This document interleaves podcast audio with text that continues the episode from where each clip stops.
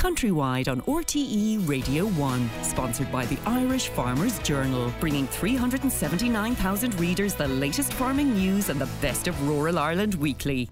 During the festive period, Christmas Eve to New Year's Day, over the last five years, 27 to 2021, RNLI lifeboats in the Irish region launched 55 times and brought 43 people to safety. And as we speak, RNLI volunteers are now checking their Christmas plans. Is there a, a rota? Are they on it? When are they on call? Do they have fresh batteries in their pagers? Are they all ready to go?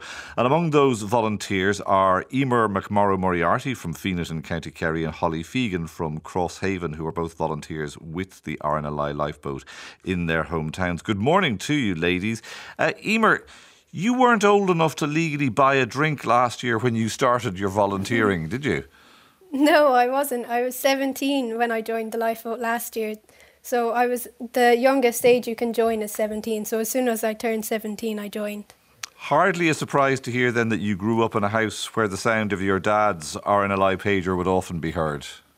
Yeah, so my dad's been on the lifeboat for more than 25 years, and so have my uncles. So I'd always be down the pier or in the station with my dad, and my dad's whenever my dad's pager would go off, me and my sister would always shout lifeboat call out as my dad's like abandoning his dinner and running out the door. That must have been exciting as a kid. I would imagine it's a very different feeling though when your own pager goes off. Yeah, definitely. Like when I was younger and we'd shout lifeboat call out, it was kind of more exciting because my dad'd be rushing out the door. But now when I get the pager, when the when I get a call out, you know that it could be something very serious, and you get the adrenaline rush and preparing for worst case scenario. Really. How many active calls have you been involved in now?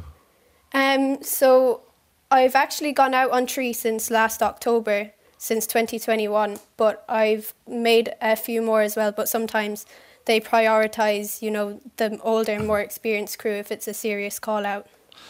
And when you actually do get out there, pretty intense experience? Yeah, definitely. From the moment your pager goes off at home, you know, it's the adrenaline rush is insane. You try and get down the pier as fast as you can and into your gear with like only a minute to spare. You know, the lifeboat's not going to wait for you.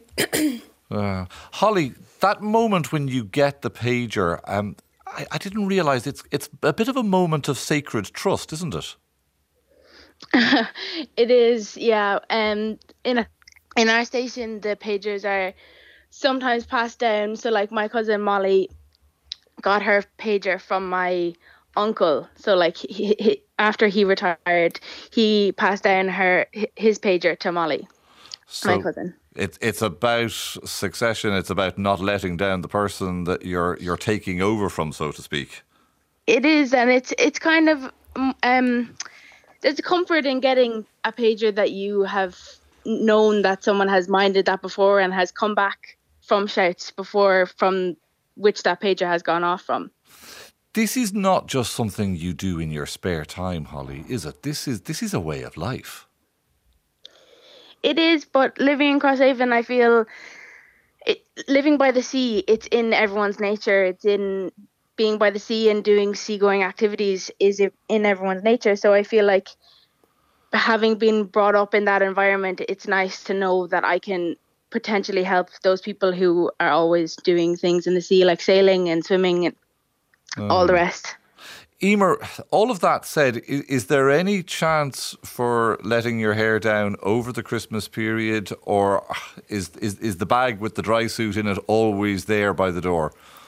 Yeah, um, so we're always on call over Christmas, like the pagers never turned off. So even on Christmas Day, when we're having our Christmas dinner, you know, there'll be shoes by the door ready to go just in case the pager does go off. And the dry suit's always at the station, ready to go, ready to put on and rush down the pontoon of the marina to the lifeboat. Is there a bag with a party outfit in it beside the bag with the dry suit? no, but I definitely do take some um, like I do prepare by having like my dry suit all together in one place in the station and you know even the small things like keeping your shoes by the door at the house and keeping even like the small thing of having a hairband in the pocket of your dry suit so that you always have your hair tied up So that you don't have to go home and wash and blow dry it before heading yeah, out. no, so that's out the way. Small things to always be Yeah. prepared. Ladies, thank you from all of us for what it is that you're going to be doing, not just over Christmas, but on into the future as well. It is also remarkable to think that Emer and Holly are now a part of a tradition of volunteering for the RNLI that stretches back almost 200 years and hopefully something that will continue with your support. rnli.org.